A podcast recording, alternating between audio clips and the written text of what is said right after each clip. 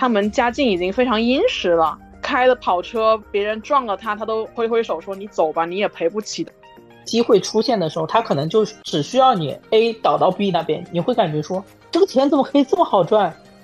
自己就是最好的风水，精力管理的特别好，没有太多情绪的困扰，我就能够达到我命由我不由天的状态。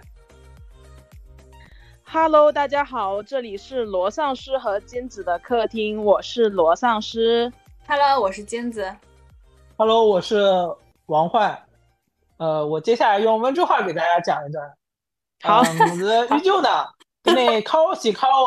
找的路找鸟窝，可将诶开庭。天哪！怎么办？我们两个已经就是字幕君已经下线了，很有喜剧效果。解释一下这个这句话是什么意思？呃，就是我今天非常的开心，来到了罗丧尸和金子的客厅。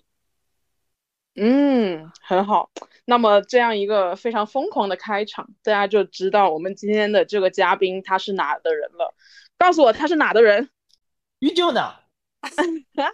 好，他是温州人，然后这个嘉宾特别有意思，也是我在一个播客组织里头认识的嘉宾。他当时的自我介绍是我是一位金钱教练，光是金钱教练这四个字我就已经足够的疑惑了，因为我从来没有听说过这样的一个嗯职业吧，所以我就很好奇。然后没想到王老师自己加了一下我微信跟我说请问可以做你们的嘉宾吗？然后我就被他这个深深的主动性给打动了，你知道吗？然后在深入了解之后，发现他居然是温州人。然后温州人为什么我就一定要把他弄过来呢？是因为我之前在杭州工作的那一阵子，我就一直对江浙这边的挣钱的思路特别感兴趣，但是我就是怎么样都打不进这个圈子，也学不清楚他们的方法。所以今天想把王老师请过来，给大家讲讲温州人是如何挣钱的，以及他近年来的一些变现思路。那先请王老师给大家自我介绍一番吧。呃，我自己是九五年的，然后今年二十八岁。我自己在一三年大一的时候就开始去做新媒体这一块，所以做了十年的时间。在这个过程当中的话，我有经历微信公众号，还有抖音，还有现在的小红书视频号这一块。所以在过去十年时间当中，其实是一个移动互联网的一个亲历者。另外的话，就是我过去的一年半时间里面，就是二二年的元旦开始，我是开始做自由职业。在这个过程当中的话，选择从金钱关系教练这个角度去切入。那我为什么会做这件事情？其实是我今年的时候，在教练这个过程当中帮助我特别的受益，让我整体格局打开了。因为当我们跟金钱的关系是 属, 属于那种拧巴的，是属于模糊的时候，那这个过程当中可能有一些赚钱的机会来了，我们也把握不住。好的，这一期我们就跟温州人学一下怎么赚钱，看能不能把我们的思路打开。嗯，就是因为有了一个会赚钱的人在这里，我和金子就有一点招架不住了，咱们就是说有一些紧张。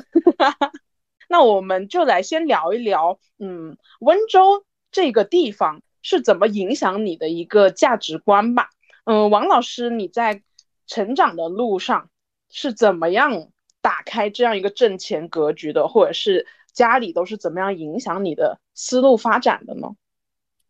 呃，这个过程当中我印象特别深刻，就是我三岁的时候就开始跟我爸去参加一些商商务的饭局，然后从一开始的时候就是单纯的改善伙食，然后到后面的时候就形成了一个社牛的一个蜕变。然后我之前的时候也没有感觉说哎，这个点有什么特别的地方，但是当我进入社会之后，然后我就发现我我其实在社交场上面非常会来事儿，非常会察言观色。有些人就 Q 我说哎，为什么你的沟通表达能力这么强，然后社交能力是你的一个优势。然后我追溯了一下，然后发现说在小时候就经常参加这样的饭局，然后结束之后的话，我就会问我爸说哎，这个叔叔为什么挣了这么多钱，这个叔叔为什么表达能力这么强。那在这个过程当中的话，我爸就会给我去讲这个叔叔是怎么样赚钱的，跟赚钱的这根天线就是一个特别发达的一个状态。所以的话就是我从小的时候在整个搞钱的氛围里面耳濡目染的长大，以及作为一个男生的话，我父母对我的一些期望也是挺高的，所以这个过程，那他们会说就是未来的时候再怎么样都要创业，就是打工是不可能的啊。哦，看来你从小的第一课是在这个饭局里面学的，对吗？他们吃饭的时候聊的那些话题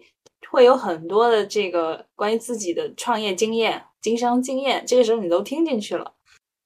对，就是那个时候其实也没有这么的高大上，可能就是那些大人的吹牛逼，说、嗯、哎呀我是怎么怎么挣到钱的，然后这个过程当中大家就会说那那你是怎么挣到钱的呢？那这个过程当中吹牛逼可能 百分之五十 是真的 百分之五十 是假的嘛，就会感觉说哎，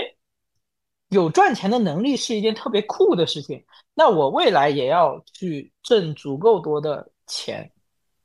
嗯，哎，你刚刚说你爸妈说打工是不可能的，就是他们是哦，这一点我觉得很神奇，就是你爸妈他们自己也是不打工的是吗？对，就是我可以讲一下我爸妈搞钱的整一个历程。我爸现在看来他其实也是一个斜杠青年，从一开始的时候他其实是一个理发师，然后理发师干了之后又去干托运，就是把温州的货运到福建那边，其实就是物流，也可以理解为现在的快递。然后后面的时候就跟他的两个姐夫一起去创业，做我们那个墙上面那种开关或者插座。他们的分工是抓阄，因为每个人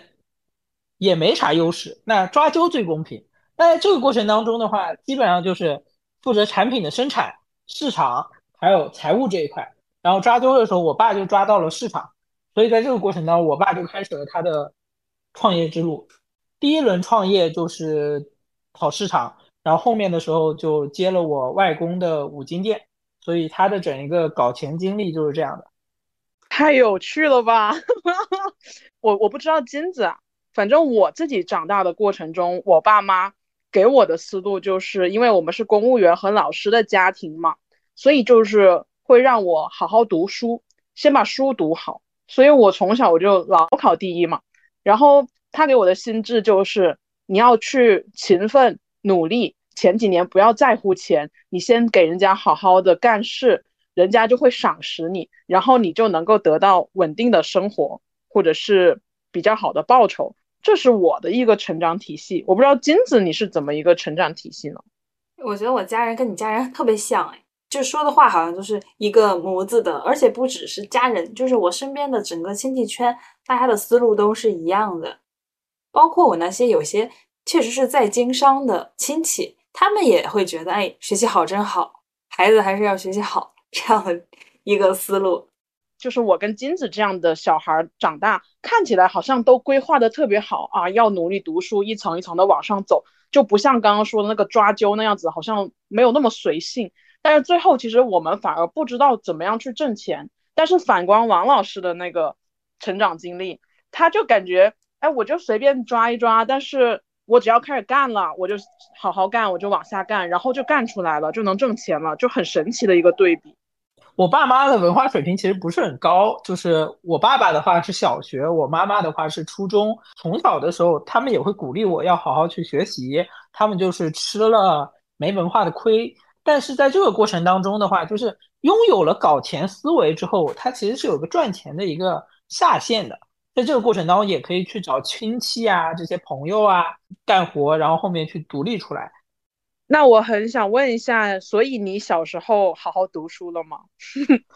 呃，就是我小时候特别想好好读书，然后我爸妈在我小学的时候还给我报了很多补习班，然后我就属于从小这么补习班上过来的。但是这个过程当中好像我的注意力就特别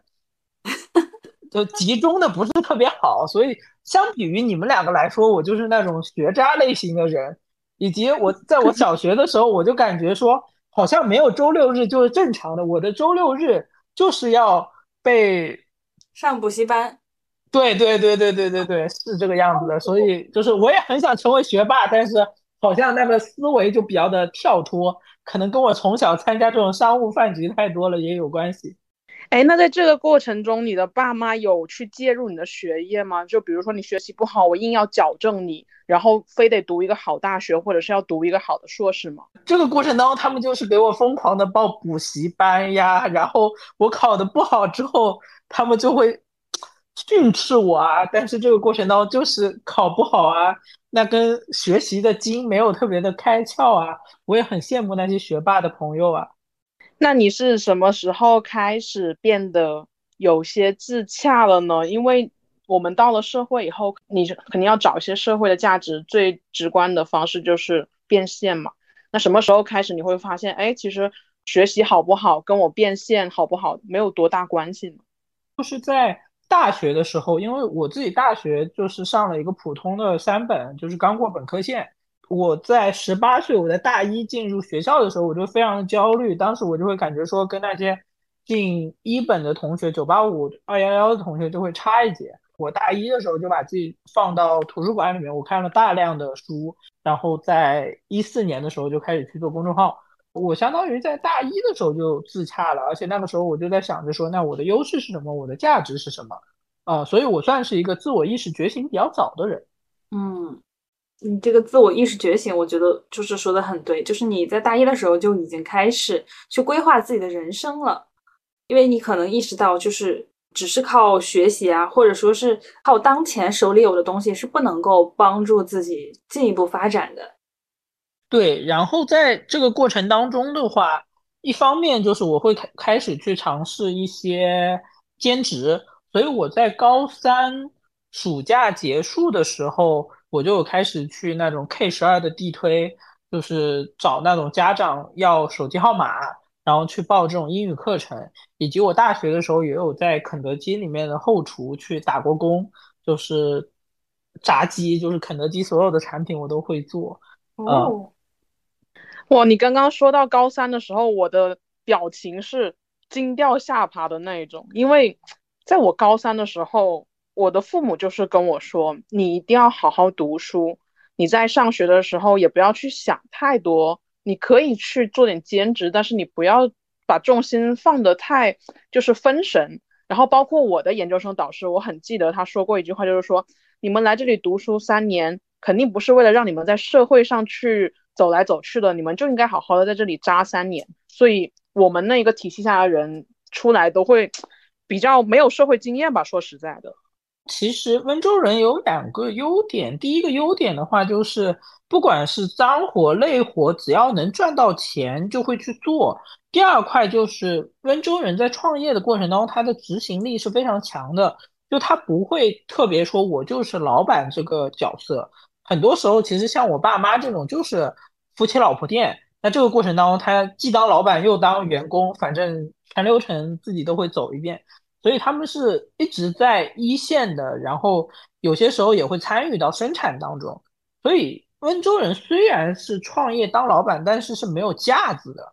嗯，我觉得这点特别对。就是其实我在杭州的时候，我见识过几类温州人吧。一类就是他们家境已经非常殷实了，呃、就是开了跑车，别人撞了他他都挥挥手说你走吧，你也赔不起的那种地步。然后这一类人他一般就是会把小朋友呃，从可能从初高中就往国外去送了，然后让他们读的精英教育，回来以后可能走精英路线。还有一部分人就是像你说的这一种，就是不怕苦不怕累啊、呃，有点像我们之前有一期嘉宾峰哥一样，他就自己去开烤串店，自己当老板也要自己去炸串，他就是这种白手起家的这样的一个感觉。我自己的接触里头好像是这两类人居多。嗯，不知道你自己的生活习惯里头，生活环境里头，过往 你, 你们温州人都是一些什么样的画像呢？呃，我会想到我身边的一些亲戚啊朋友啊这样的，就是首先身边也确实有那种原始积累完成的比较早的，然后就确实是高考结束之后就去了国外，然后去读本科去读研究生，回来之后的话就是到上海，比如说进投行，或者说父母安排进呃公务员这样的体系。然后另外的话就是那种厂二代的朋友，就是他们家的厂开的也挺不错的，在这个过程当中，父母年龄也逐渐的增大，那这个过程当中去接手手里面的这个厂也是比较合适的。第三类的话，就是父母不想让孩子特别的辛苦，特别的操心，那这个过程当中的话，像公务员、像银行、像老师这样的岗位都是比较香的。金子，你有接触过温州人吗？我似乎真的没有接触过温州本地人，我只接触过江浙人，但是江浙人确实是给我的感觉是普遍会比较有生意头脑的，即使这个人他走的是一个类似于公务员或者是稳定稳定生活的一个路线，他们依然是相对于其他人来说更具有生意商业头脑。嗯，我之前的那一个学生会主席他就是一个浙江人，然后他自己晋升的这个路径其实在他研一的时候就已经想好了，所以他就会不断的在这个所谓的官场上去奔走资源，所以最后他做成那个主席就是真的是一点都不意外，而且是实至名归，就那种感觉就跟我们这种好像没什么规划，就是被被事情推着走的那种感觉特别不一样。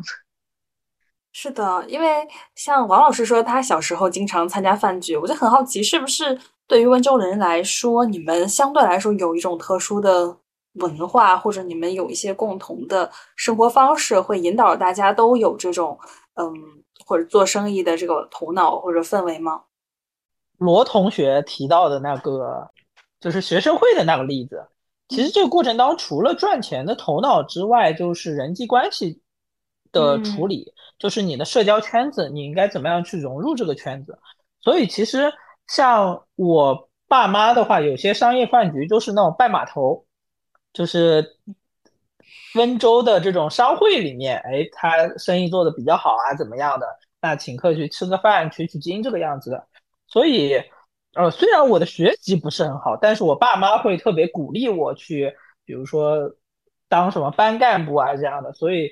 就是我回想了一下，其实我小学的时候也不就是还是有点羞涩的这种，但是我可以在班级里面特别的活络，就我不是读书特别好，也也不是那种说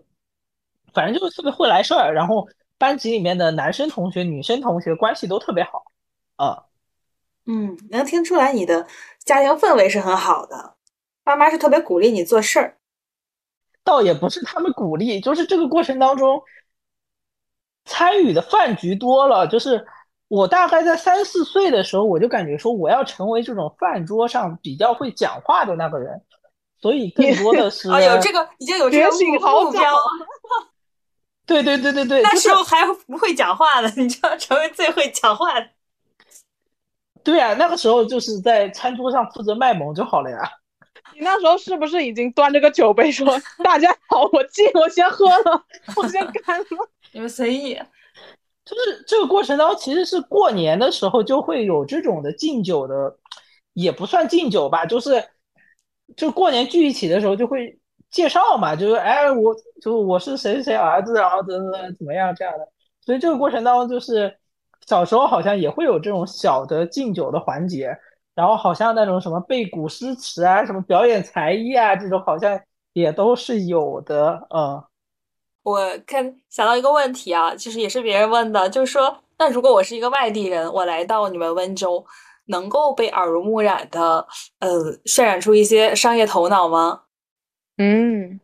呃，这个过程当中其实要分时代背景，就是如果在九十年代二二十世纪二十一世纪初的时候来到温州的话，其实是会有比较多的机会的。因为其实温州人搞到钱，它背后有个很大的时代背景，就是改革开放。所以那个时候其实供需关系是失衡的，就是你手头上只要有货，然后你又拿到了一个比较便宜的价格，那在这个过程当中你持续去卖就好了，比如一线城市卖了二线城市三线城市。但是你在当下的这个背景当中，你再去温州然后怎么怎么低的时候，其实没有什么用，因为温州现在的经济增长怎么样的也比较的拉垮，它就属于前面底子积累的特别好。那至于说怎么样融入温州人的圈子，那其实我会感觉说就跟我们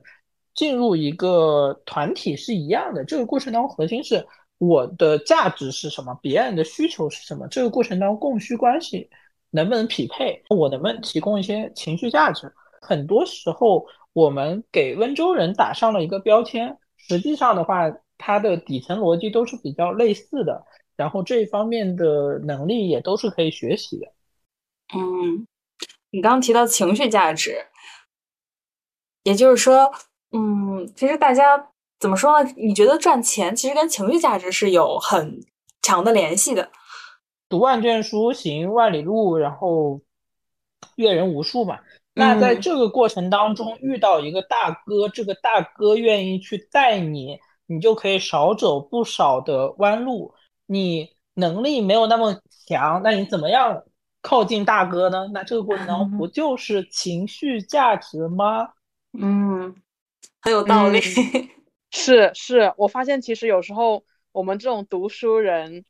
就是在情绪价值有点清高。哎，对对对，就是你不理我我就不鸟你呗，但是就是而且还觉得就是那种舔狗就特别看不上是对对对对对，但是我就发现江浙人确实在这一方面，他不是说他是舔狗，但是他真的特别会给东西。就比如说我我跟金子拉了那个王老师这个群以后，王老师每天输出的笔记都会发给我们，就一开始我们会觉得有点有点懵逼哦，就是说为什么你要给我们这些东西，对，就是我我们也不熟啊，怎么你要给我们这么多东西。然后王老师你知道他加了我以后，他他马上给我发了一个，他说我最近上了一个一万块的课，我先分享给你然后我就我就想说啊，这个人为什么要给我这些东西啊，就是我会很紧张。但是我我现在在想说，我之所以没有办法挣到钱或者是离钱很远，是不是就是因为我天然就是没有这个价值观，然后随之而来我的行为上就是感觉有点排斥这个事情，但实际上这个才是突破关系的一个很重要的步骤。我就开始反思我自己了，然后我就跟镜子说，后来我就觉得其实有时候看到跟我们不太一样的人的时候，我现在觉得一定要去多跟他接触，多跟他沟通，去看他的世界是怎么样的，我才知道我卡在哪个地方了。嗯，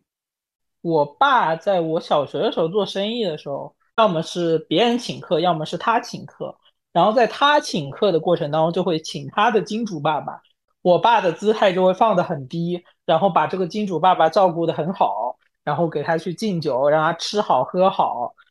呃，怎么算低啊呃，比较察言观色，比较不敢讲平时爱讲的笑话。有例子吗？有场景、呃、场景的话就是比如说他喜欢他喜欢吃什么菜系，他喜欢喝什么酒，喝完酒之后有什么样的活动，其实就是平常的这种商务行为。就是其实小时候我爸带我去参加商业的这种饭局的时候，其实也是对我改善伙食啦。就我爸妈有些时候就是对自己家里人还挺抠的，但是对这种金主爸爸的时候就特别的嗯, 嗯对对对对对理解对对对对对 嗯, 嗯，那这里其实画到一个重点，就是这种察言观色的能力就已经不是那种言语上的这种，也不是说我刻意啊跪舔，而是说我记住对方的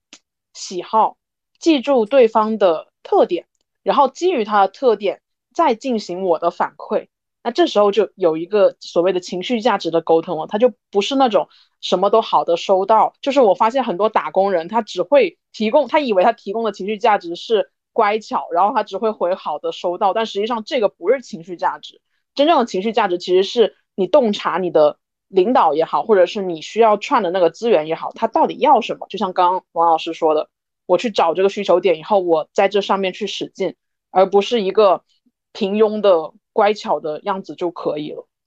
嗯，是的，就是这个点我在职场上面用的也还蛮多的。就是我在职场的时候其实升职加薪也特别的快，就这个过程当中我会不断的去看我领导的需求，他想要的是什么，然后在这个过程当中的话我就会提前去满足。另外的话就是我不知道是不是我的一个特异功能，就是我自己是处女座，然后处女座的话就特别会记细节。比如说我去见我的小学同学啊这些的时候，我就会讲起我们小学时候发生的一件事情，然后这个过程当中他们就会特别的感动。他说我们已经毕业这么久了，你居然还记得这件事情，真的是好兄弟。但是好像对我来说就是一个特异功能，就是我记细节的能力还蛮强的。嗯，会让别人非常感动。对，就是当你把别人的特殊情况变成你的日常的时候，你就比别人先走一步了，就这个就是一个无形中的一个资产，我感觉是。呃，这个过程当中的话，其实也是在沟通的过程当中，就是把追光灯打到对方的身上，让别人感觉到他是被尊重的感觉。但是我也不是属于说委屈自己舔狗的形式。嗯嗯嗯嗯，特别好，特别好。哎，你刚刚有说到是罗振宇老师，你是有跟他干过一阵子吗？嗯、能展开聊聊这一段经历吗？其实罗振宇老师的话，其实就是当时在优酷、在喜马拉雅上非常火，他当时有一档节目就是《逻辑思维》，然后当时的话就已经开始用微信了，然后看到了微信公众号，他当时的话也会有每天的六十秒。我当时是一个三本学校的学生嘛，然后身边的朋友同学都在打游戏，然后其实我自己是处在一个比较孤单的一个状态。那这个过程当中除了看书的话，就是看罗老师的逻辑思维。在这个过程当中，他当时就讲到说移动互联网要来了，然后对于企业这一块会有特别大的一些改变。然后我自己本身在初中高中的时候就会比较喜欢玩什么 Q Q 空间啊、百度贴吧这种，就是触网比较早的那一批人，呃，跟着罗振宇老师，然后去做微信公众号，所以在这个过程当中，让我去找到了自己工作上面的天赋和热爱。嗯，他对你来说其实是触达外界的一个窗口。对，然后在这个过程当中的话，就是我一直知道说人脉特别的重要，然后当时我又知道说在我们学校这个人际圈子其实是不太 OK 的，我十八岁的时候就有很明确的要向上社交，所以我当时在大学的时候我就有接触到非常多的八零后、九零后还有学长，然后他们也会很耐心的给我去解答。然后我后面再去学习那种人脉关系的课程的时候，就是在求助的时候，呃，让别人看到你身上他曾经的那个影子，会感觉这个小伙子他是有潜力的，他是有天赋的，愿意去帮他一把。嗯。曾经我刚读大学的时候，有一个同学跟我讨论说，嗯，这在你没有资源的情况下去拓展人脉到底有没有用？这个问题我觉得在你身上是有一个解答的，也就是说，呃，不管我当前什么状态，但是我都可以以一个比较 open 的姿态去拓展我的人脉，就是通过我的真诚去拓展我的人脉。嗯，去获得的并不一定是资源的置换，可能就是单纯的人家教我什么。嗯，这个过程当中其实很核心的一点，我是有感恩之心的，就是他们在解答完我的问题之后，我会向他们表达感谢，以及我会阶段性的向那些帮助我的人去提供反馈，就是他曾经帮助我的一个点，在未来的哪一刻我是怎么样来运用的，所以我其实一直是有一颗感恩之心的。另外的话，就是我深刻的记得二零一四年的时候，就是微信群开始去放开，可以去加到比较多的人，然后当时的话微信公众号这个平台它其实又是一个陌生的一个状态，但是我当时已经在做了，然后也有一定的粉丝量，所以在这个过程当中别人会感觉说，哎，这个小朋友不太一样，而且他才十八九岁，在这个过程当中他们也想要去了解说，哎，像九五后的世界他是怎么想的，他们也不想跟这个时代去脱节。嗯，我这时候发现，就是其实你把你自己身上天然有的一些所谓的别人理解的标签吧，比如说我们是九五后，比如说我们是新一代，比如说我要做新的东西，我就直接按照自己的方法先做着，然后自然而然的就会吸引到一些关注你的人。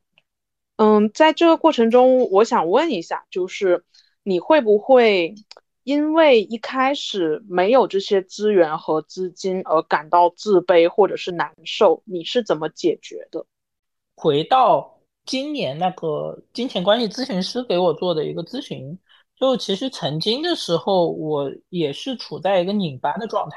就是有些时候会感觉说，哎，天生我材 必, 必有用。但这个过程当中，我自己在小学三年级的时候，我父母是经历过一次创业失败的，因为做生意的过程当中需要现金流，所以其实家里的资金情况不是特别的好，会让我在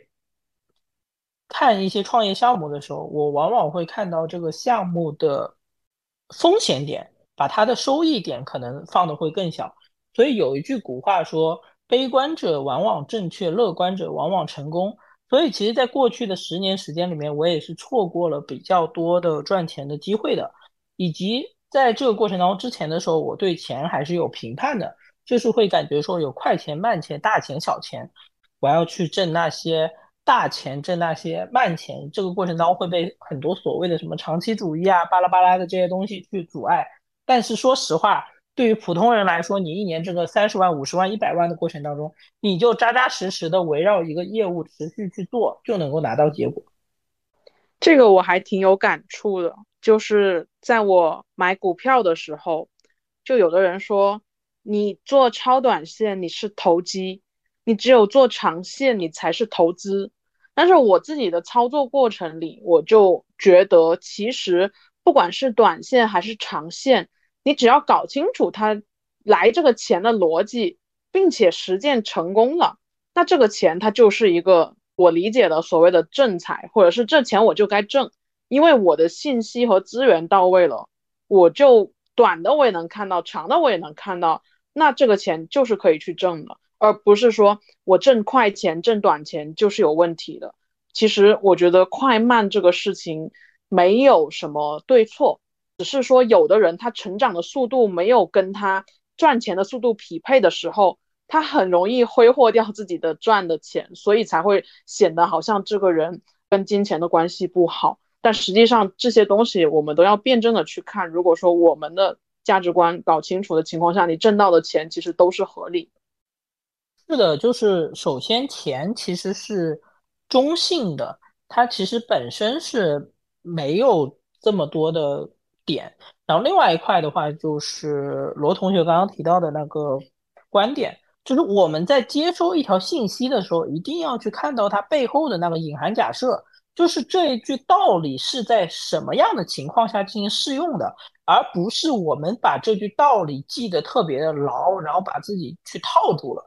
其实温州人特别好的一个点就是他们的学历都不是特别的高，但在这个过程当中他们会特别的务实，特别的实事求是，以及在一线，那这个过程当中发现问题去解决问题。所以很多温州人的第一桶金就是他们足够的勤奋，然后持续的去跑市场。这个过程当中我印象特别深刻，我父亲在他二十岁的时候就跑遍了大半个中国，在大半个中国当中去找商机找机会。说到这儿，我觉得可以展开一下，就是作为你个人，因为刚刚我们说了好多温州人的故事嘛，你可以基于你个人去讲一讲你的成长故事和金钱的关系。因为你刚刚你在大纲里有说，你爸爸还就是因为工商局还被那个抓还是怎么样？对对对，就这些奇闻趣事，对对，嗯，特别有意思，就是。我我到现在还印象特别深刻，当时的那个画面，就是我爸把门打开，然后我爸就往天台去跑，然后有五六个工商局的人就开始往往上去追我爸，然后最后的时候，我爸就像是警匪片里面一样，就是手放到后面，然后就被带走了。然后我家当时租的是一个三层楼，然后里面其实堆放着很多的货物。我爸就被抓走了半个月。你在哪呢？我就在旁边很懵逼的看着我爸被带走了呀。哭了吗？然后我妈没有哭，很懵逼，我也不知道发生了什么事情。那个时候其实对警匪片也没有什么概念。哎，那你知道爸爸是为什么被抓走了吗？呃，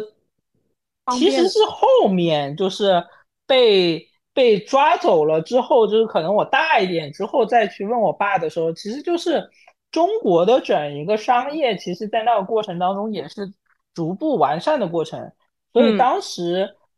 工商局那边他就提出来说，产品需要有 三 C 的强制认证，嗯，这个过程当中去打击那些假冒伪劣产品。那温州老板其实很多都是土老板，所以这个过程当中他对于这些信息也没有这么敏感，他感觉我把这个货造出来卖出去就好了。所以这个过程当中工商局他们也是蹲了十几天二十天，然后他们也有 K P I， 就相当于钓鱼一样的钓到了这条大鱼。那最后的话就是去补办这些资料，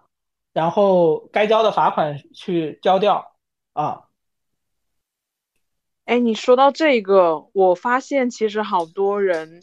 最开始的第一桶金，或者是他真的掘金的第一步，他有时候就是要走这些灰色产业链之间，不管是有意还是无意，好像他才会拿到这一些钱。父辈的第一桶金，当时确实有一些是这么挣过来的。嗯，但是其实不管是随着我们法律越来越规范嘛，我们肯定还是尽量的，我们都是在一个合理的范围内去拿结果，而不是去做一些嗯不好的事情。我们不要去做违法的事情，宣传正能量。对，是的。然后这个过程当中还有一个很有意思的事情，就是我的品牌思维的萌芽，就是我家以前的那种开关产品、插座产品，那不是会有外包装嘛？外包装上面大概是我小学的时候发现说，上面写着上海求精认证，上海市浦东区怎么怎么样。然后我就问我爸说，这个产品不是我们温州生产的吗？上面怎么写着上海求精认证？然后我爸说，你长大了之后就懂了。没想到我长大之后真的懂了。这个跟我现在就是我觉得我有点晚熟，就是我是做完品牌市场这些工作以后，我才慢慢意识到，就是当你去造一个牌子的时候，那个牌子天然就能为你带来一些流量和背书，就很神奇的一件事情，就现在就开始有这个萌芽了。是的。然后当时我家的那个品牌叫欧意电器，然后当时在电视上有一个欧意药业在打广告，然后之前有些叔叔就说，你看你们家的品牌上了广告。我说他们分明是药业啊。以及在二十一世纪初的时候，广告确实是一个蛮有效的去拉动销售生产的一个方式。嗯，那在你接下来的事情里头，说到你的父亲创业失败、家道中落这些东西的影响，可以跟我们去聊一聊吗？就是在我小学三年级的时候，因为合伙人之间的关系，就我爸当时负责的是市场，然后我爸爸的两个姐夫负责财务跟生产这一块，然后就说账对不牢啊，或者怎么样的，后面就分家，然后各种各样搞的。暑假当中我就处在恐惧的状态，所以开头的时候有讲到说，我当然也想成为一个学霸或者怎么样，但是这个过程当中就注意力不是特别的集中。现在回头看的时候，可能跟我当时三年级的这个暑假是有一些关系的，就是我在上课的时候脑子可能也在想别的一些事情啊这样的，以及就是在前面说的，我在后面的过程当中对于风险这一块是特别的敏感的，有些时候也会迈不开步子，这个过程当中也会有一些内耗的一些情况。那你觉得挣大钱挣小钱对你来说呃，是怎么去定义的呢？嗯，就是在之前的时候，过去十年移动互联网的机会是特别好的，就会比较的浮夸，就会感觉说我要挣那些高大上的钱，我要去 C B D 工作，要怎么怎么样的，其实就会眼高手低，差一点就成为了高认知的穷人，就是你懂非常多，但是你在落地的时候其实没有那么的扎实或者怎么样。那当我现在开始自由职业之后，我的一个思考就是说，我今天挣三百，明天挣五百，那我第三天的时候我能不能挣得更多，或者说我保持这个挣钱的状态。这个过程当中我对钱是没有评判的，我会感觉有进账就会特别的开心。那你是怎么样去慢慢的矫正这个思路的呢？因为一开始就是眼高手低嘛，可能我们读书的时候都会有觉得自己要赚就赚那种嗯，怎么说很很大的钱，但其实我们可能还是要先去跑这个最小的闭环。这个过程当中的话，就是我的那个咨询师老师让我看到了这个画面啊。我当时有跟他讨论过一个话题，就是说我不知道给自己定一个什么样的目标，感觉两万块钱的这个目标特别没有意思，那定五万、十万的这个目标又会特别的压力大。我后面就我与其不定目标了，我就每天扎扎实实去干，定番茄时钟，然后把 list 列出来，就是对那个结果其实是放下的一个状态，就脚踏实地扎扎实实的做事情。这个我还挺有感触的，就是我在前一份工作我离职的时候问我的老板，我说你从以前做农民一直做到现在，你作为一个公司老板，你自己有想过这件事情吗？他说其实都是我走到一个新的地方以后，我就往下做好眼前的事情，然后顺着这个洋流慢慢的流到这个地方的。我就觉得还挺给我启发的，就是很多人他都想着我要规划的很完美，我过好这一生就是从我的完美的规划或者是这样的一个嗯拿结果产生的。但实际上你真正去做的时候，你会发现你只有在你做 百分之五 的时候发现一些问题，然后调整 百分之十 的时候再发现一个问题，再调整，然后慢慢的随着你的环境把你推到一个新的位置上，它就不可能再是一个线性的感觉，它可能就是更加开放的，是一个螺旋上升，或者是说你甚至于都已经脱离掉这个线，你已经变成一个多维度发展的一个情况了，就感受还蛮深的。对，这里我一直有一个理论，它其实影响我蛮深的，就是他说嗯，如果你现在马上想赚钱的话，嗯、呃，你不要去创业，嗯、呃，就是你还是去打工，因为如果你一开始创业的话，其实你是赚不到钱的。只有当你心无旁骛的想要做成一件事情的时候，你这个事情才能够赚到钱。就是赚钱是创业随之而来的一件事情，但赚钱不会是创业的目的。这个我不知道你们怎么看。我我这边来讲一下，就是这个大佬的这句话我之前也看过，然后就感觉特别的有道理。哎呀，要创业赚钱就一定要创造价值，然后你一旦到了创造价值这一点上面，你就感觉一定要去做那些高大上的事情。中国的商业世界里面仍然有很多信息差的事情，比如说黄牛这一块，你手头上有个资源，你把这个卖出去就好了，那这个行为算不算创业呢？它能不能帮助我们去挣到第一桶金呢？所以这个过程当中仍然是这句话它背后的隐含假设是怎么样的，它的适用范围是怎么样的。我们在挣到自己的第一桶金，比如说五十万一百万的时候，这句话合适吗？更多的其实还是先回到我们自己身上，我们的优势是什么，我能我们能给别人创造什么样的价值。我我觉得王老师那个思路其实我是后续越来越赞同的，因为我一开始也是想着是不是我先去一家体系比较完备的公司，或者是我先跟着别人做两年，我学一点东西，我再去创业。但我后来发现其实这个东西它不是必须的，就像他王老师说的，你只是卖一个货，你可能只是赚那个黄牛票，你只是抓住了人心里头想要这个票的这件事情，然后并且把这个产品顺手递到了别人面前，那别人把这个钱交给你，其实你不需要任何的技巧，你只要给他拿到这个东西，给到他就行了。就这个事情它门槛没有那么高，而且其实真正去赚大钱的时候，很多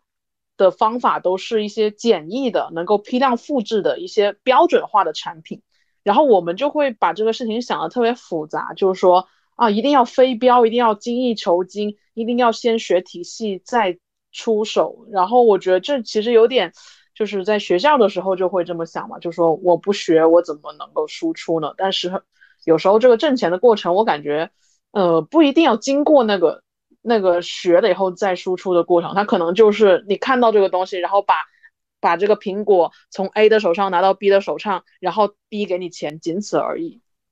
是的，就是我还蛮认同的，就是你们会不会感觉赚钱特别的难，然后你有这个想法之后它就会植入到你的潜意识里面，那这个过程当中当有一个机会出现的时候，它可能就只需要你 A 导到 B 那边，你会感觉说这个钱怎么可以这么好赚，那它里面是不是会有一些 bug 或者怎么样啊？不行不行不行，我一定要做那种高大上的事情。很多机会如果我们跟金钱之间的关系不是特别好，我们没有看透这件事情，然后就错过了，流失了。对，嗯，因为我我上一次 gap 的时候，就是去年从杭州回北京的这一段时间，我就跟我妈说，哎，我最近也没钱，也没有工作，但是我已经不想去做设计师了，那我能不能去卖花呀？然后我妈妈就突然把脸拉下来，就说，你怎么可以干这个事情呢？你也是读了那么多年的书，你是硕士，哎，你怎么能想这些？呃，看起来就是她觉得这个事情不是我应该做，但是我现在的思路就是，只要我能够挣到钱，我去卖烤冷面也行啊，那对吧，就是养活自己不寒碜啊，就是为什么非得就是说我必须坐在办公室里头啊，我必须考公务员，必须做老师，我才是那个好的社会角色呢？但是我会觉得创业这件事情其实会需要你头脑嗯更敏感，就是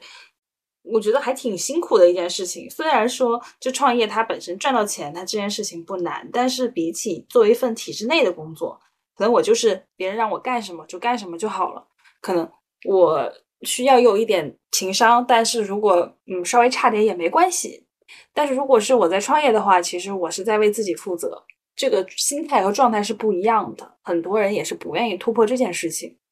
我们可以不讲创业这么大，我们就讲自由职业超级个体、嗯、我们就一个人，我们怎么样把自己的优势和天赋发挥起来。所以这个过程当中我们可以去做教练啊，可以去做咨询师啊，看到别人的需求来给别人提供解决方案啊，我们对自己负责就好了。在这个过程当中我们利用新媒体的方式仍然能够达到不错的收益。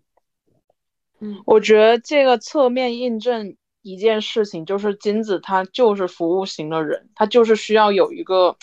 主轴吧，或者是说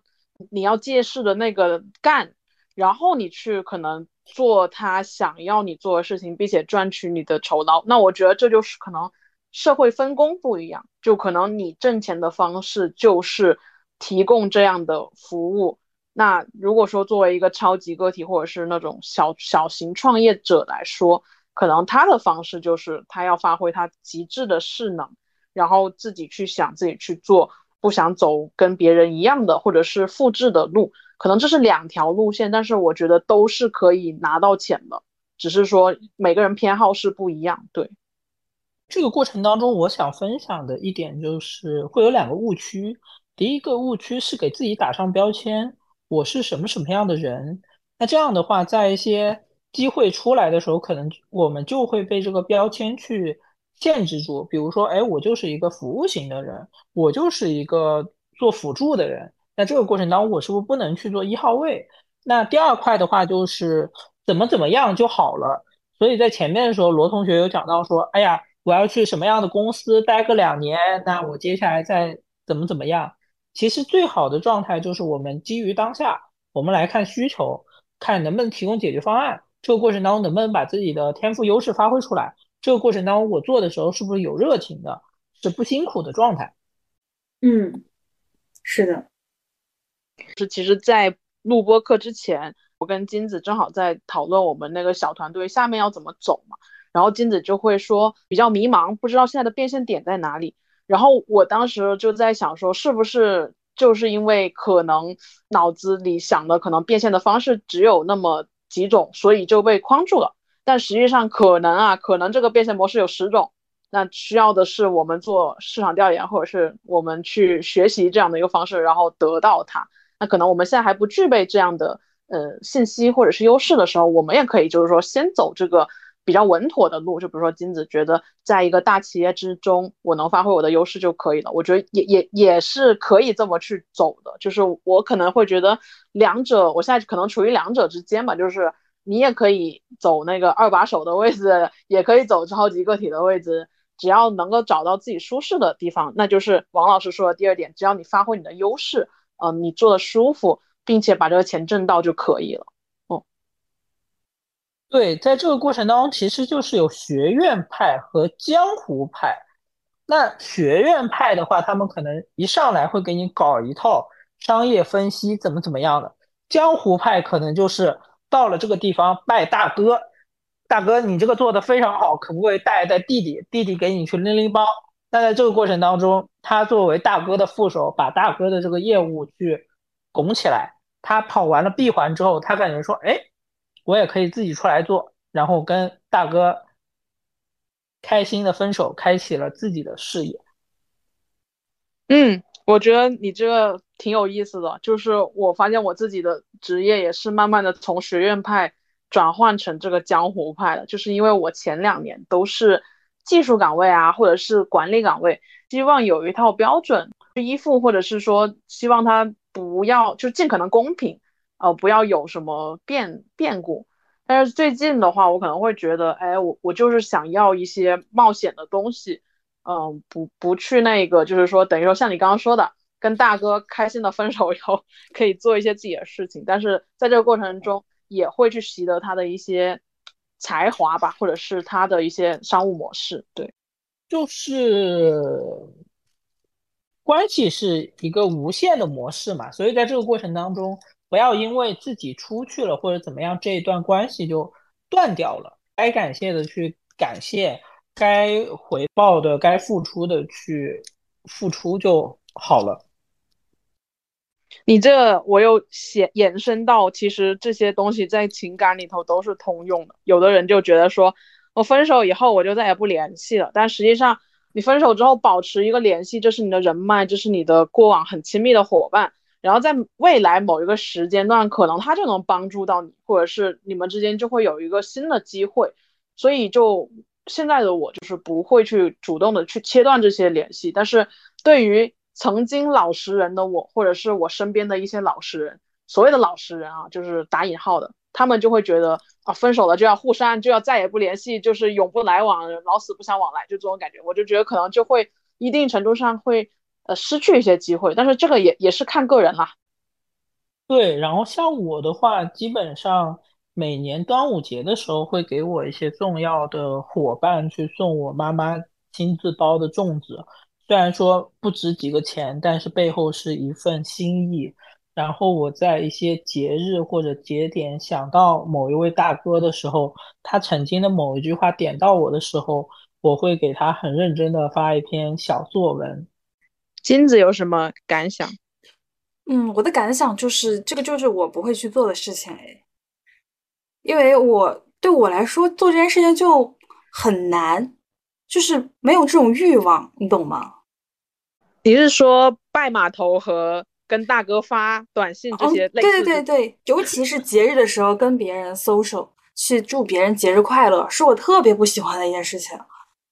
哎，我节日我节日的时候就喜欢隐身，别人跟我说话我都不想回复，你不要看到我社恐了这时候。但我就觉得说这个前提可能会基于你是真诚的，就可能我我理解王老师他说的这个他是真诚的感情，因为我我就能理解到，你知道原因是什么，就是我我是很不喜欢在老师面前抛头露脸，以前就研究生的时候我也不喜欢在节日的时候大家刷屏呃，新年快乐老师什么幸福安康，我就我就不出现。但是我后来工作的时候，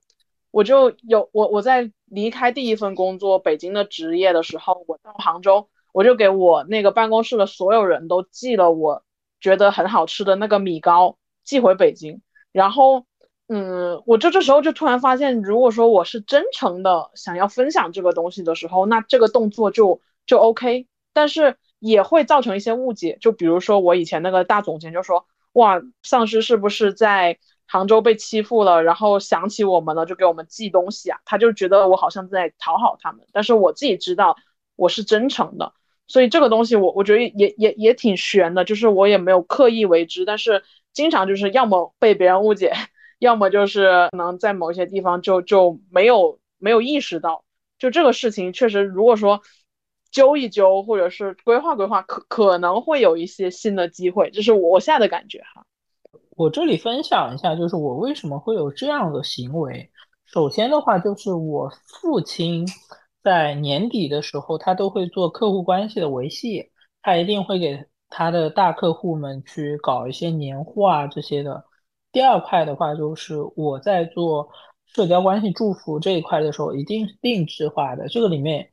一定会有我跟他之前的共同的经历或者怎么样的，就是夸一定要夸到点上，而不是尬夸，走心的一个状态。第三块的话，就是被别人误解或者怎么样，那这个过程当中进行课题分离，明确自己的初心就好了。那我们没有办法说避免别人来嚼舌根啊或者怎么样的。我会感觉在我成长的过程当中，我慢慢的形成了我自己的原则，我自己会更加的笃定，我去做我手头上的事情，去坚持就好了。嗯，我会有一种感觉，就是你的这个状态更像是你的工作和生活是一体的，就是你的生活就是你的工作，所以你才会在节日的时候做这件事情，觉得它特别的合理。但对于我来说呢，我在生活的时候，我就觉得所有事业的关系都请切断，我就希望能够切断一切和事业有关的关系，包括我也不想谈论这些事情，想沉浸在做一个人或者一个动物的世界里面。这样就会导致我觉得我每次转换状态是需要一个跨度或者心理建设。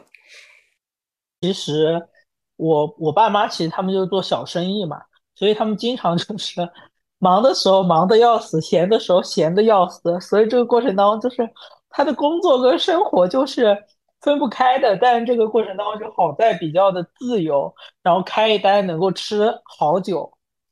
嗯，哦，你们两个刚刚说到这个的时候，我就在思考，就是自由的界限到底在哪里？就是我之所以之前做一份稳定的工作觉得不自由，我想大概就是像金子说的，我老是在开关，就是打开开关关上开关，打开开关关上开关，就这个转化的过程就会让我觉得我被控制了。但是刚王老师说的这个父母的这个感觉，我就觉得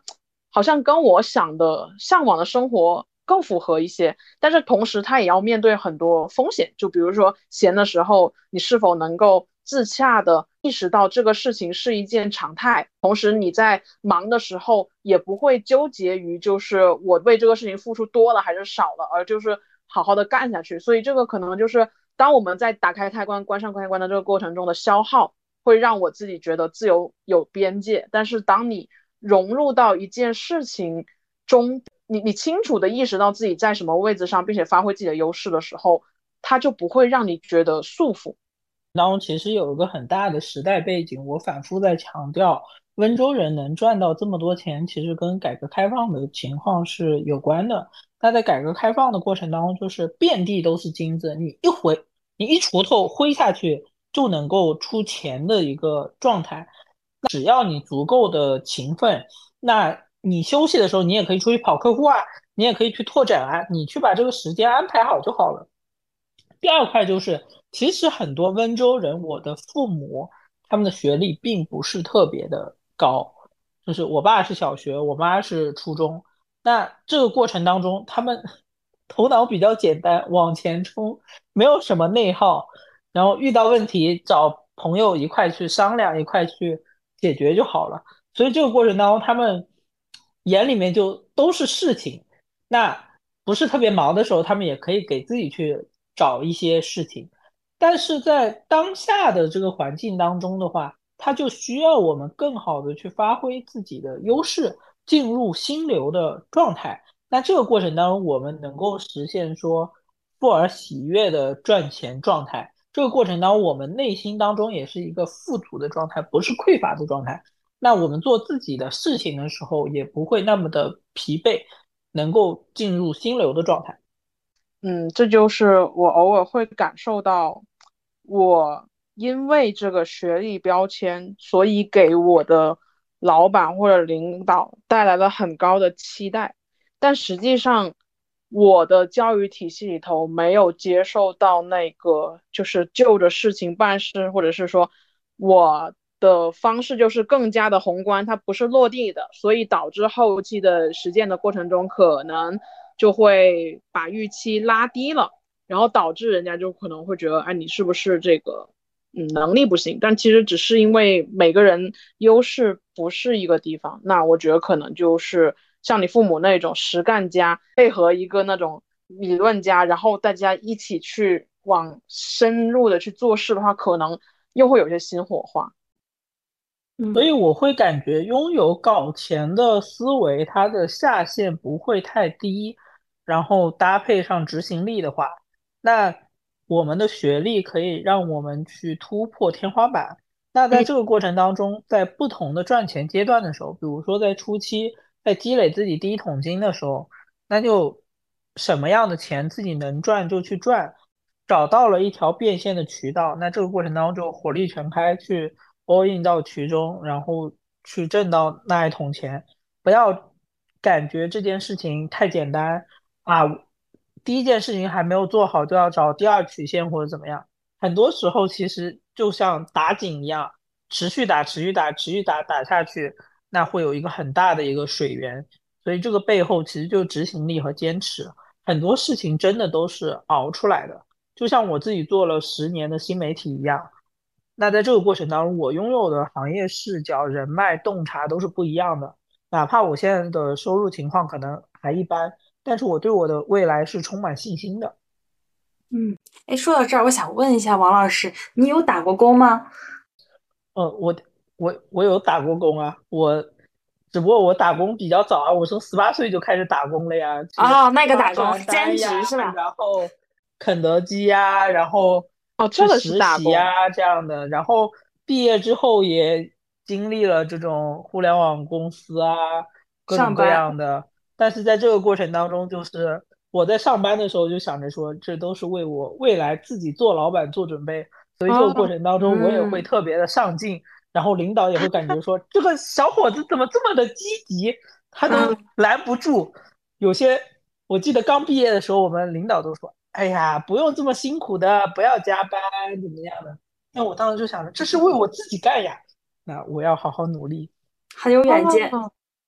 哎，我就发现这个心态不同啊，因为我以前在上班的时候，我就觉得，反正这件事情又不是为我自己干的，是为公司干的，所以我那个动力不足。但是你你这个状态在职场里头都会表现出很高的势能，原因就是你觉得这个事情终究是为我而干的，所以你就已经天然这个优势已经比那些觉得我不想为老板干事的这些人要高很多了。这就感觉你的那个状态就不一样。对对，以及在这个过程当中我的视角也不一样，就是哪怕我当时我是一个专员，那我就会站到我领导的视角来考虑这件事情。那我接到一个任务之后，我可能会写一个方案同步给他，那这个过程当中他在我的方案上面改吧改吧就可以去执行了。那这个过程当中的话，比如说他升上去他就把我带上去，所以这个过程当中就是我做辅助位也可以做得非常好，然后我做一号位也可以做的还不错，这个过程当中就是在职场里面升迁升的比较快。嗯，我觉得就还有一个很重要的点，就是你说的要顺势而为，也要把握住机会，你的领导才会把你这么所谓的带上去。另外的话就是我之前的时候在社交关系里面非常玩得转嘛，所以这个过程当中我的跨部门协作能力是非常强的。就在一个项目上线的时候，我就会去把相关的部门都去沟通一遍。那在这个过程当中的话，我不是说你要配合我做什么什么，而是说哎，你们最近的 K P I 是什么，我这边能不能帮你做什么。然后在讲完帮这件事情之后说，哎，我这边有个项目你可不可以帮我一下。那这个过程当中他就没有办法拒绝了，而且还会感觉说这个兄弟真把我当兄弟。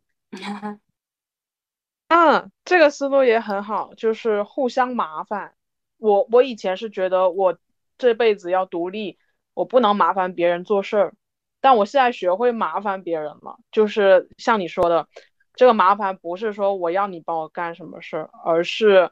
我们在这个事情中共同能够拿到什么成果，就是互惠互利的，而不是说我就是我，你就是你，就是要更加的融合，而且看到人家的诉求点。对，是的。所以我最近经常给一个朋友给朋友们发表情包，我能想到的最浪漫的事就是我们一起慢慢变富。 对, 对就是你为什么会选择金钱教练这个道路，以及你在做这个的时候发现年轻人当代年轻人最常见的问题和解决方案是什么。是是的是的、嗯呃，就是我之前的那两个金钱卡点突破了之后，我就整体格局打开了。所以我现在自由职业核心的一块收入是卖苹果手机啊，马上上线的十五也是有优惠的。那我之前的时候，如果我没有突破那个卡点，我是不会挣这个钱的，我就会感觉这个钱太麻烦了，也就挣了三五百块钱，还要跟别人嘚嘚嘚嘚嘚，这个是小钱也可以挣啊，它可以够我吃一顿还不错的餐了。但在这个过程当中，就是我今天挣三百，明天挣五百，今天卖一台手机，明天怎么卖五台手机？在这个过程当中，我会进行复盘，我会进行迭代，所以这一部分的收入，现在一个月可以给我创造两到三万。那是我原来主业的那一个收入了，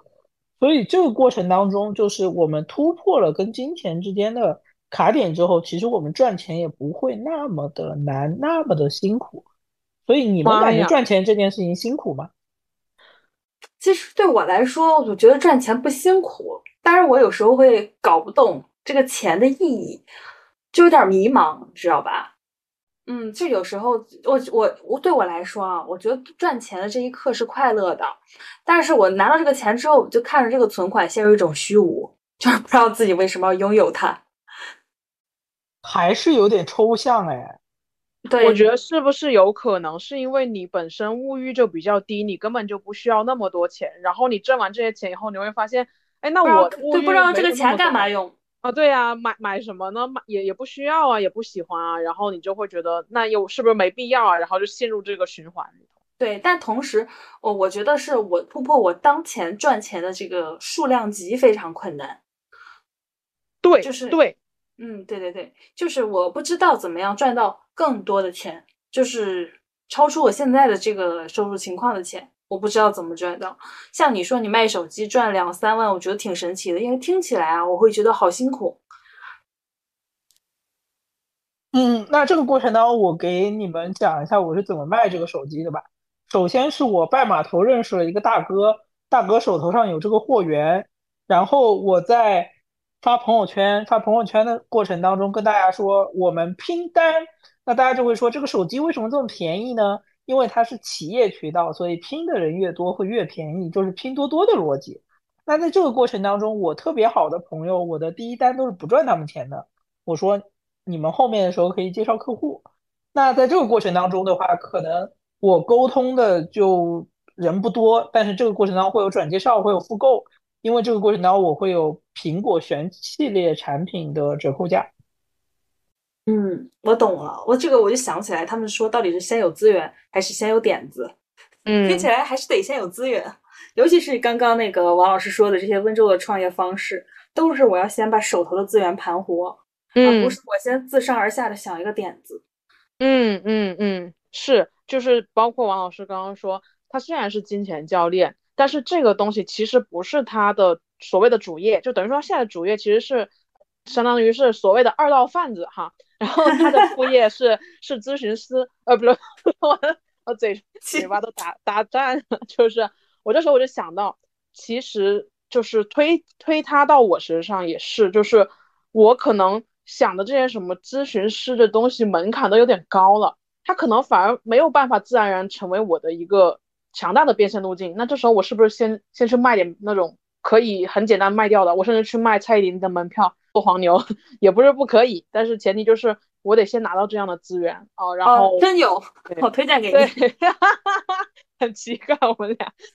不过刚刚金子说的这个就是说，呃，突破这个数量级，我觉得确实是，就是可能我们的物欲是由于我们挣到的钱决定的。当我们的钱还没有到达那个阶级的时候，我们那个思路就是会觉得。我我我只能生活成这样子，那是可能你到了一个新阶段的时候，你又打开了一个思路，那这时候你就会不断的就是相当于就双向正反馈了，你就会爱上这种财富积累的过程。我觉得可能是这种感觉哦。呃，这个过程当中其实有一个小方法可以教给大家，就是大家可以去采访身边那些赚钱比较厉害，而且看起来还不是很辛苦，享受在其中的人。那在这过程当中，他内在有哪些特质，自己是不是可以学习？然后他搞钱的路径里面，我们是不是可以成为他的下线，来跟着他贴地学习？就是迈出那百分之五的改变，迈出那个小步子，那我们金钱这一块的那个齿轮也会慢慢的转起来。对，这个就是我正在做的事情。当然了，只是一个开始，就是我的那个书房。就是想去采访这样的人，如果大家有这样的资源也可以推荐给我。哎，这个其实就早年间的一个变形，就是你说的这个下线不就是所谓安利这一套东西吗？然后他们当时不就是说这个东西不是很合规，但是其实我发现真的是要赚钱的这种模式啊，它还真得就是有这么一套体系，只是说你要在合法合规的一个范畴内去执行这个事情。但是就是反正就是一念之间嘛，就是这套体系你用好了它就是一个一级的赚钱工具，你用的不好那可能就对社会面上是有影响的。我妈在我小学的时候做过美林凯，然后销售这条路子其实在过去的二三十年时间里面把产品卖出去都是一个很核心的路径。但是我在大学的时候其实对于销售是有个限制性信念，就当时我的学长跟我说，如果你在未来混得不好，那你就只能做销售。我就会感觉销售是一个非常 low 的事情，这种打死都不能做销售。这个过程当中也驱动我去努力，然后这个过程当中就会导致我抓需求啊销售产品的时候会有那种卡点，也是今年的时候突破的。嗯，所以我其实在卖苹果手机的过程当中，我也会给他们提供情绪价值和附加值。比如说我会告诉他们怎么样利用苹果的产品来提升工作效率。哎，这个还挺有意思的。嗯，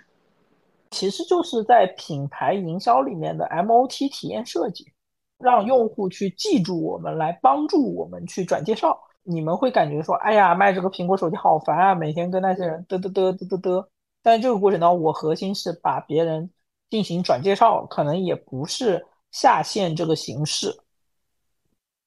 我突然被你灵就是灵光一现了一下，就是我们知道一个商业模式的条件是这样的情况的时候，有些人他消极看待的时候就会觉得这个东西好无聊啊，又不能实现我的个人价值。但是当你会自己为这个链路的每一个端去赋能的时候，这件事情就有价值了。就像你说的卖苹果手机，你也可以成为那个就是 A 倒 B 然后自己没有工具的一个客服，就是啊，这个老板我给你发一下价目表，你给不给我钱。就是说这种不那么聪明的方式可以就朴实一点，那你也完全可以作为一个更加就是附加价值更多的一个销售啊、呃，你从他的用户心智出发去给人家提供价值。那、啊、这时候这件事情虽然都是卖苹果手机，可是你做的这件事情它的意义啊，或者是说它自带的附加值就是比那个小小客服要要来得高。嗯，嗯，他为自己的这个工作带来了新的价值。对，就是销售的天花板就拉高了，它就不是那一个感觉很就像你说的很在地上的事情，就是卖出去就是我的终极目标。嗯嗯嗯，以及在这个过程当中，苹果手机成为了我一个社交的抓手。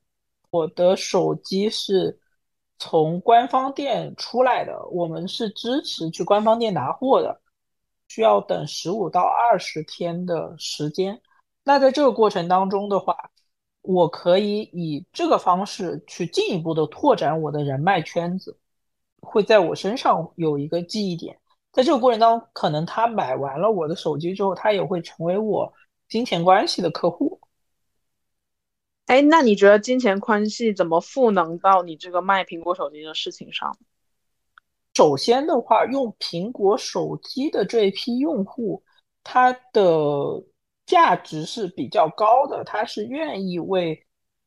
好的产品提供溢价的。在这个过程当中，我相信百分之八九十的人都会感觉自己的金钱这一块会有些卡点，不是那么的顺畅。以及在当下的环境当中，非常多的年轻人在上班和上进之间选择了上香，在上香的背后不就是想着说让自己财源滚滚，能够挣更多的钱，更加轻松的挣钱吗？那在这个过程当中，我去把自己的案例去讲出来给他，以及我当下的这个状态，他就会愿意找我去付钱。以及这个过程当中，我也会提供超预期的价值交付。啊，你是通过卖手机，然后获得自己的金钱教练的客户是吗？就这个过程当中是不影响的呀，是可以互相搞的呀。的这个过程当中就提升了客单价，就一鱼多吃。对对对对，你这个思路特别有意思，就是你的那一个入门，对你的入门品居然是苹果手机，然后你的高客单价品居然是你的金钱财富教练，是这个样子的。就是我们不要被一些常识、被一些条条框框去限制住，这个就是在现实生活当中跑出来的。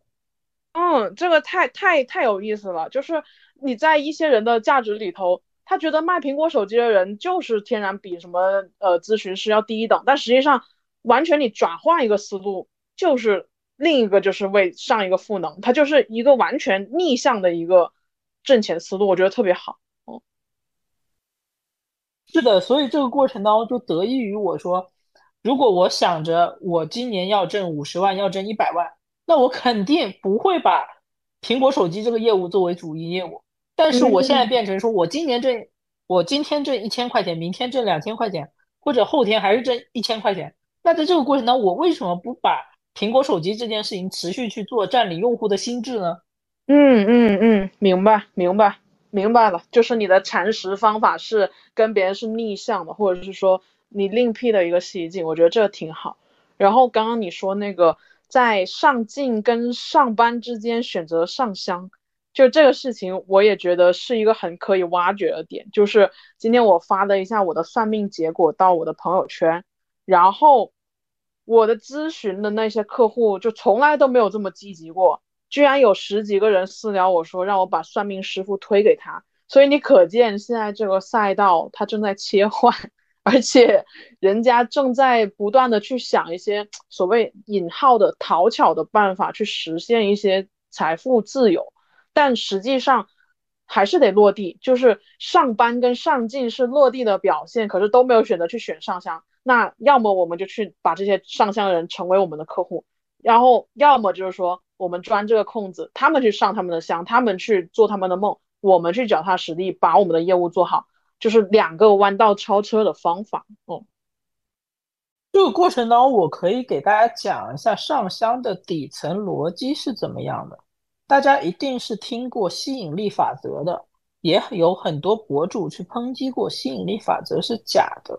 这个过程当中的核心点其实是很多人许完愿之后他就不干活了，他就等着宇宙帮他去实现，他就去刮彩票了。但是其实这个过程当中温州人也有这样的吸引力法则的动作，就是我爸妈二十多年的时间里面，每年初一的时候都要去点发财灯。那在点发财灯的时候就会许愿说我今年想挣多少多少钱。那他许完愿之后，他在新的一年里面他也会朝着这个目标去干活，遇到问题去解决问题。所以其实温州人是深谙吸引力法则之道的，以及他们也在知行合一。明白了，就是有的人上香他就是买了根香许了个愿回家睡觉，有的人上香是我制定好我当下的目标并且身体力行的去执行，所以最后还愿的人是自己，就是让自己许下愿望并且实现愿望的人也是自己。但是很多那个只上香回去躺着的那些人他就不明白这个事情，所以就是想到那个信仰的那些东西，我就想说哪怕你是一个有信仰的人，你也不要就是想着神能帮我什么然后我回家就躺着就睡觉，而是神他一定是帮着那个更有活力更有积极更愿意去执行和努力的人。嗯，我们每一个人都本自具足神性自足。今年春节的时候还跟我妈妈讨论到一个很有意思的事情，就是财运。那可能算完命之后那个师傅说你的财运不太好，那这个过程中你就感觉哎呀我财运不太好那我躺平好了。但是其实我们的财运状态风水其实也是在我们自己手上，那我们自己就是最好的风水，那我们每天精力管理的特别好，然后没有太多情绪的困扰，在这个过程当中我们的执行力就会高，那这个过程当中我们就能够达到我命由我不由天的状态。所以我自己在两年前皈依，我当时的师父就跟我说，发菩提心能立事，发菩提心的背后其实就不做损人利己的事情，多去做利他的事情，多去积福报。所以这个过程当中我也一直在这样做，以及对我的客户都是超预期的交付。嗯，我觉得这个点很好，就是我们自己在造神的过程中也要成为一个神，就是就是这样的一个打破了再重组的一个过程。可可能又又抽象了。哎，那我们要不进入那个快问快答的环节，你们觉得呢？嗯，可以啊。好，好，那金子问吧，金子来主持一下。好的，我打开。OK， 我来问。然后今天我来问，我现我现在来问一下我们群友里面征集的关于王老师的问题。我发现主要是跟温州人有关啊，我就挑着回挑着问了。有一些刚前面已经答过了。像第一个，温州人有没有什么生活信条和地域特色呢？我印象很深刻，就是我三岁在武汉，然后在武汉生活了九年的时间。在这个过程当中，就是虽然我们在武汉是外地人，但是我爸妈有天生的优越感，他感觉其他人是外地人，就是有那种天生骄傲的感觉。然后还有的话就是温州人结婚比较多的就是资产重组，在这个过程当中就一定会找当地人。那我表哥当时在大学的时候，他女朋友是宁波慈溪的也不行，就省内的也不行，一定要去找温州的一个镇的或者一个村的，这种是最好的。为什么？资产重组啊，以及在风俗习惯上面比较的相同啊。因为我之前啊就是在杭州的时候遇到一个绍兴人，他也是开厂的，厂二代吧，然后他就是来杭州这边搞活动，他可能想找个女朋友，结果这个活动上人都没满意，然后过了两个月以后问他脱单了，然后问一下是什么样的人，他说是厂子对面二百米内那个商铺的姑娘啊，他就觉得特别合适。就我我有点不理解，就是但虽然就是说都可以啊，但是我不太理解，就是说为什么反而在这种情况下他们会更安心呢？风俗习惯上面啊，然后不太想着自己的女儿外嫁呀，各种各样的情况。所以在这个过程当中，我的姐姐是幼儿园的老师，找了一个银行的姐夫，在这个过程当中我姐夫家跟我家就隔了两公里。钱多事少离家近，呃、找, 找工作的逻辑也在相亲里头去印证。对，我理解就是沟通成本很小。嗯嗯，点到我了，就是他们做生意也如此，找人识人也如此。嗯嗯，下一个问题是，赚钱对于温州人来说是本能驱动还是社会的压力呢？如果不会赚钱的温州人，他们这些人多吗？那他们主要是在做什么呢？其实赚钱这件事情，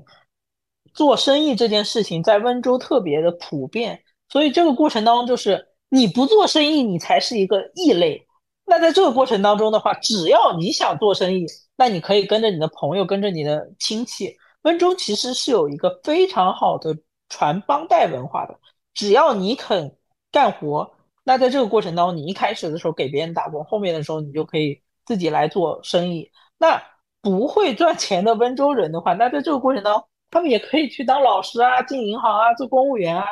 所以跟其他地方的不会赚钱的人也差不多呀，该打工打工。嗯，只是温州的人比例高一些。嗯，是。哎，这里我就是突然想到这个问题啊，也可以反问任何其他的地域的人，就像是山东人爱读书爱去考公务员是本能驱动吗？广西人喜欢吃螺蛳粉是本能驱动吗？对，就是当能回答对回答这些问题的时候就特别的理解这个事情。 对, 对，经常有人问我你为什么不考公务员，是本能驱动吗？真的累了累了。好，嗯，下一个是怎么快速学习温州话？呃，最快速的方式不就是找个温州人做男朋友女朋友？不过你学会了说温州话之后有什么用呢？跟温州人做生意。但是温州人现在的优势其实没有那么大了。嗯，哎，你觉得哪里的优势大，或者是已经没有这个地域打破啦？现在的话，其实就是找在商业事件里面拿到结果的，以及他的这一块业务增速还是特别好的。就是我们一定是实事求是的状态，以及说我们身边能够触及到什么样的人，而不是说，哎呀，温州人能很会赚钱，那我要去靠近他，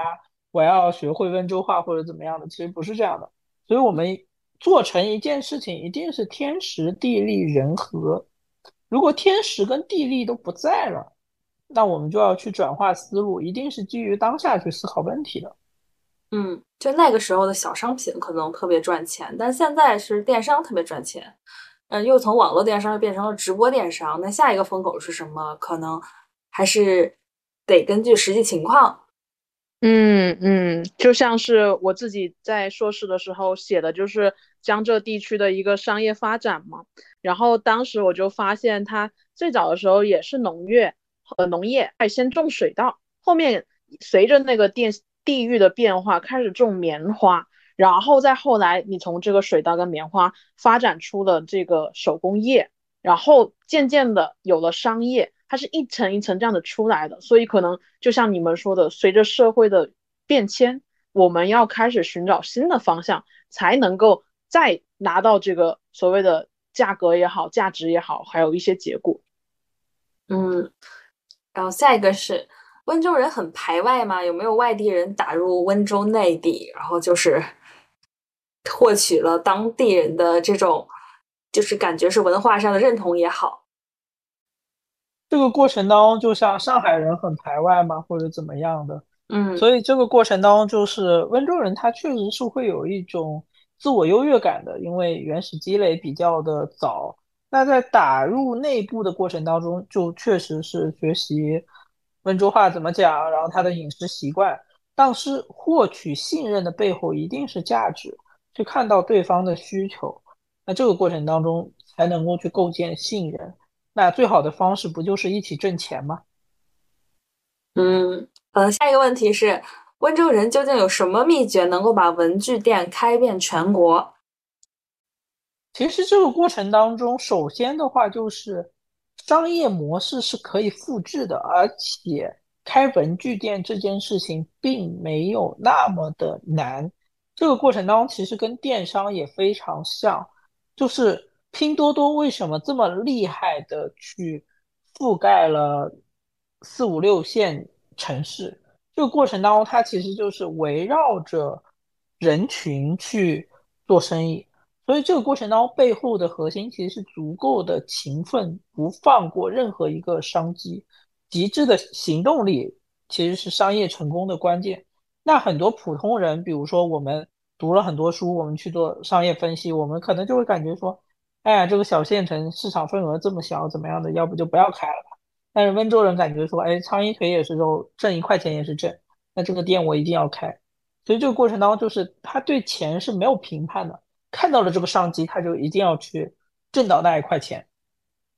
嗯，这也很不错，因为你发现那些什么投行啊、咨询公司出来的人啊，你看着都很光鲜，然后觉得他应该会买股票、会买基金吧。但是你问他的时候，他可能理论给你说的很好，但实操的时候他可能会不太能行。原因就是，第一是他会去呃评判这个事情可能不太好，第二个就是他的这个理论知识不如你直接先把事儿干了。嗯嗯，所以在这个过程当中，其实像蜜雪冰城，它走的也是农村包围城市的路线，以及它在走极致的性价比。所以很多时候，商业的背后、品牌营销的背后，它其实是经营，它会去算成本账，这一件事情的 R O I 能不能打平，有没有盈余。嗯，懂了。好诶，我觉得这个问题大多数都回答过了，剩下的呢我们就会放到听友群里面，以一种就图文的形式把王老师解答的这些问题发进去。嗯，好，王老师、嗯、你最后有没有什么想跟听友们去说的话呀？嗯，在这里我想给大家推荐几本书。呃，第一类书的话其实是心理学的书，就是陈海贤老师的《自我发展心理学》《了不起的我》，还有的话是李松蔚老师的《百分之五的改变》。就是我们不要想到赚钱这件事情就想说，哎呀，我要做个百分之五十、百分百的改变。我们可以先从挣一百块钱、两百块钱开始，一点一点的去突破赚钱的这个卡点。第二块的话就是对财富缩势，还有有钱人跟我们想的不一样，这样的书籍可以帮助我们去突破财富的一些认知卡点。如果这个过程当中有小伙伴想要约我的金钱关系个案咨询的话，也都是可以在评论区或者在听友群里面来联系到我的。嗯，好好诶，其实聊完之后我想说的是，有没有要卖有没有要买苹果手机的可以联系我。行了，我们正式加入苹果军团。好呢好呢，那呃之后的话呃我们也会把这个书单放在我们的 show notes 或者是评论区里头。嗯，欢迎大家加入我们的听友群，跟我们王老师进行更深入的互动和交流。嗯，那本期节目就到这里啦，我们拜拜咯。拜拜，大家再见。拜拜。